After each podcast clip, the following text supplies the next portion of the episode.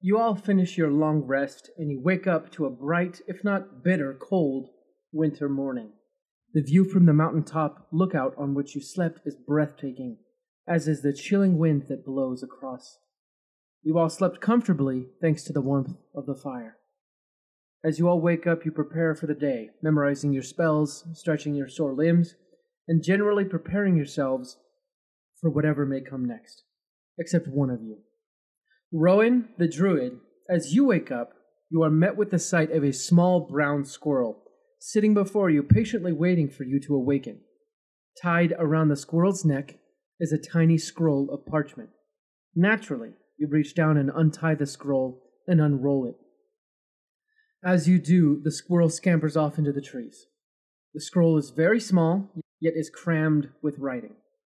The writing is clumsy, as if it was written with charcoal rather than a quill and ink. On the parchment is a line of text that turns your heart to ice. Help. Captured by Zixix in Waterdeep. Cynthia. And that is where we will end today's session. Welcome back to the 29th episode of How to Be a Better DM. I'm your host, Justin Lewis, and I'm here to help you craft better stories for yourselves and your players as you DM Dungeons and Dragons 5e.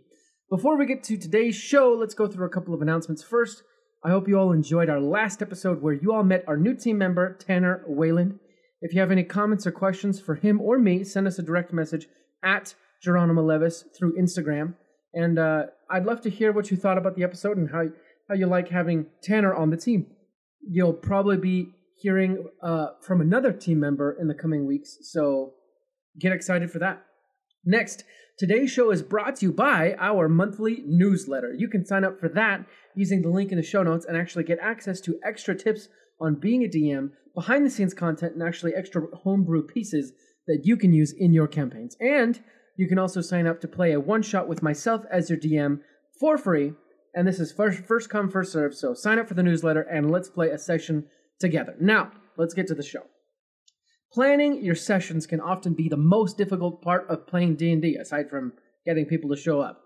Sometimes though it helps to have a general structure to your sessions. So, let's look at this simple D&D structure that I've come up with. It's kind of a framework for how to think about going about preparing for your sessions. Number 1, what happened last time? One of the most important things you can do to start off a good session is a recap of the session before. This gives your players a chance to get into character and into the game. It also serves as a nice way to transition out of friendly table chatter and into playing a game where you have to be quiet while the DM talks or else.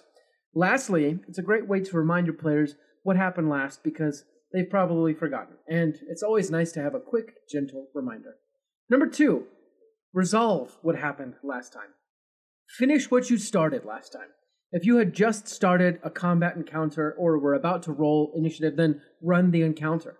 If you left off on a cliffhanger, then run through what implied or what was implied by the cliffhanger.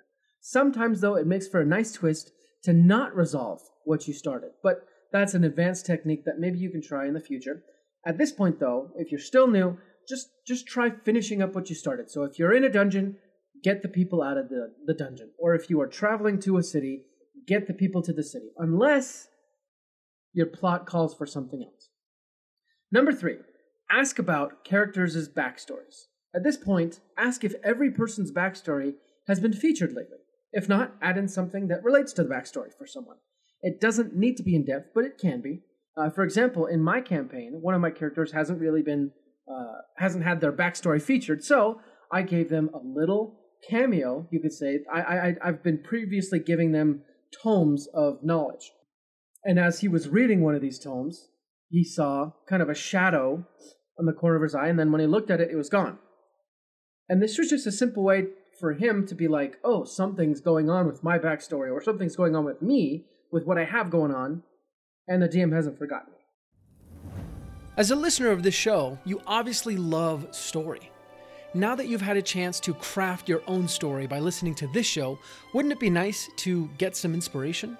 Or maybe you just want a moment of immersion and escape and entertainment. Whatever it is, come join us on our new show, Pact and Boon. It's an actual play D&D podcast in the world of Calignos, where our characters, Jolly, Wolfgang, and Alan, will find and meet each other in hell, and from there, start a troublemaking journey with some near death experiences that will hopefully lead them to a happy ending. Find it wherever great podcasts are heard, or just go to sessionzerostudios.com slash pact and boon. That's P-A-C-T-N-B-O-O-N. Start listening today.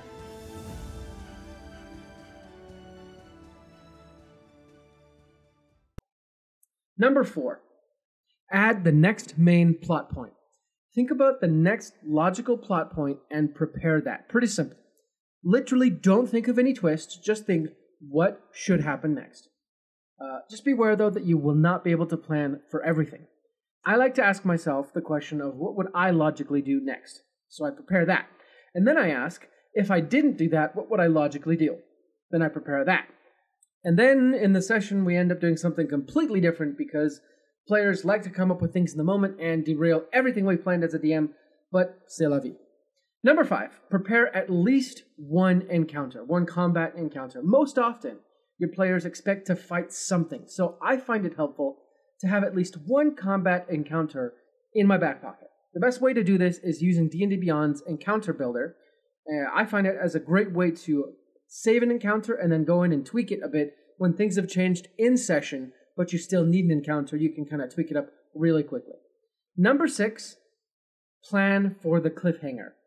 The last thing you want to do is plan for a probable, probable, keyword probable cliffhanger.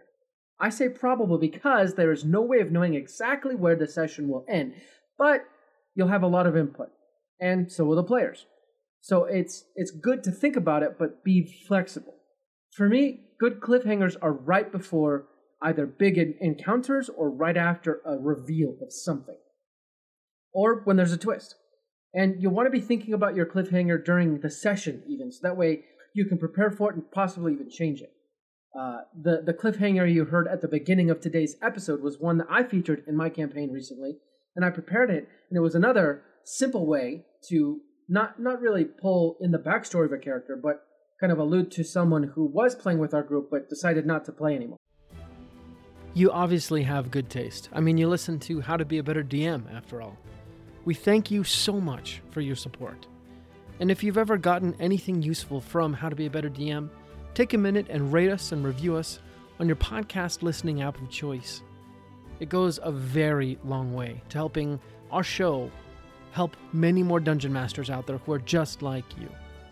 If you love our content, help others become better dungeon masters too.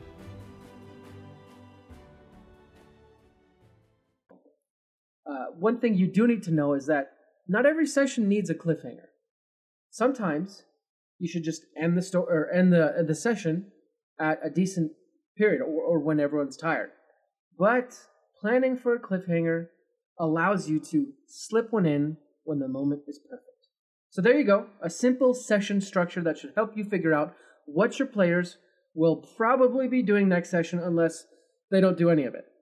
Number 1, what happened last time? Recap everything. Number 2, resolve what happened last time. Number three, ask about your characters' backstories and feature one of them if it's appropriate. Number four, add the next main plot point. You don't have to be tricksy, you can just make it logical. Number five, prepare at least one encounter. Number six, plan for the cliffhanger. So, was this helpful? If so, I would love to hear a rating and review on the show so that others can bask in the glory of Dungeons and Dragons. I'd also love to know what you think about the show. So send me any comments or questions or even a direct message through Instagram at Geronimo Levis, and I will be sure to respond. I love talking to people about Dungeons and Dragons. That's probably why I started a podcast on it. And don't forget to subscribe to the newsletter to get even more D&D secrets and shortcuts, as well as the opportunity to play a free one-shot with me as your DM. Uh, please do that. I am so lonely in the DM worlds. I only have one group. Uh, but come back next week for another amazing episode by one of our new team members who will introduce himself next week. But until then, my friends, my players, my characters, my dungeon masters, let's go ahead and roll in.